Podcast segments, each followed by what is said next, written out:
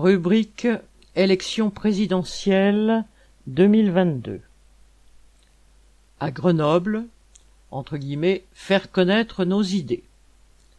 Samedi 6 novembre, le public était nombreux à la fête grenobloise de lutte ouvrière et content de se retrouver dans des valeurs communes de solidarité et de fraternité face à la déferlante actuelle d'idées réactionnaires, nationalistes, venant de la droite, de l'extrême droite, et même d'une partie de la gauche. C'est bien cette préoccupation qui s'est manifestée dans le débat. Environ 250 personnes ont échangé avec Nathalie Arthaud, qui a défendu les idées internationalistes en rappelant que malgré toute sa diversité, la classe ouvrière est une et, ne doit pas se laisser diviser.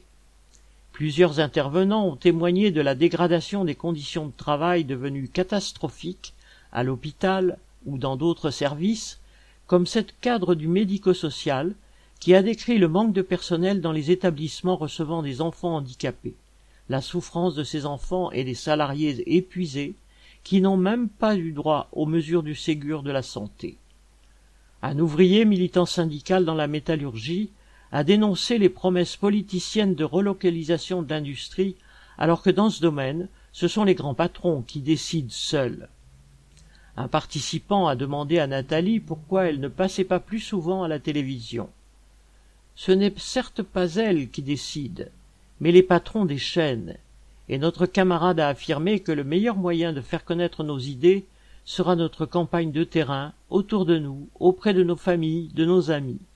La réussite de cette fête, où chacun a pu faire le plein d'énergie militante, est de bon augure.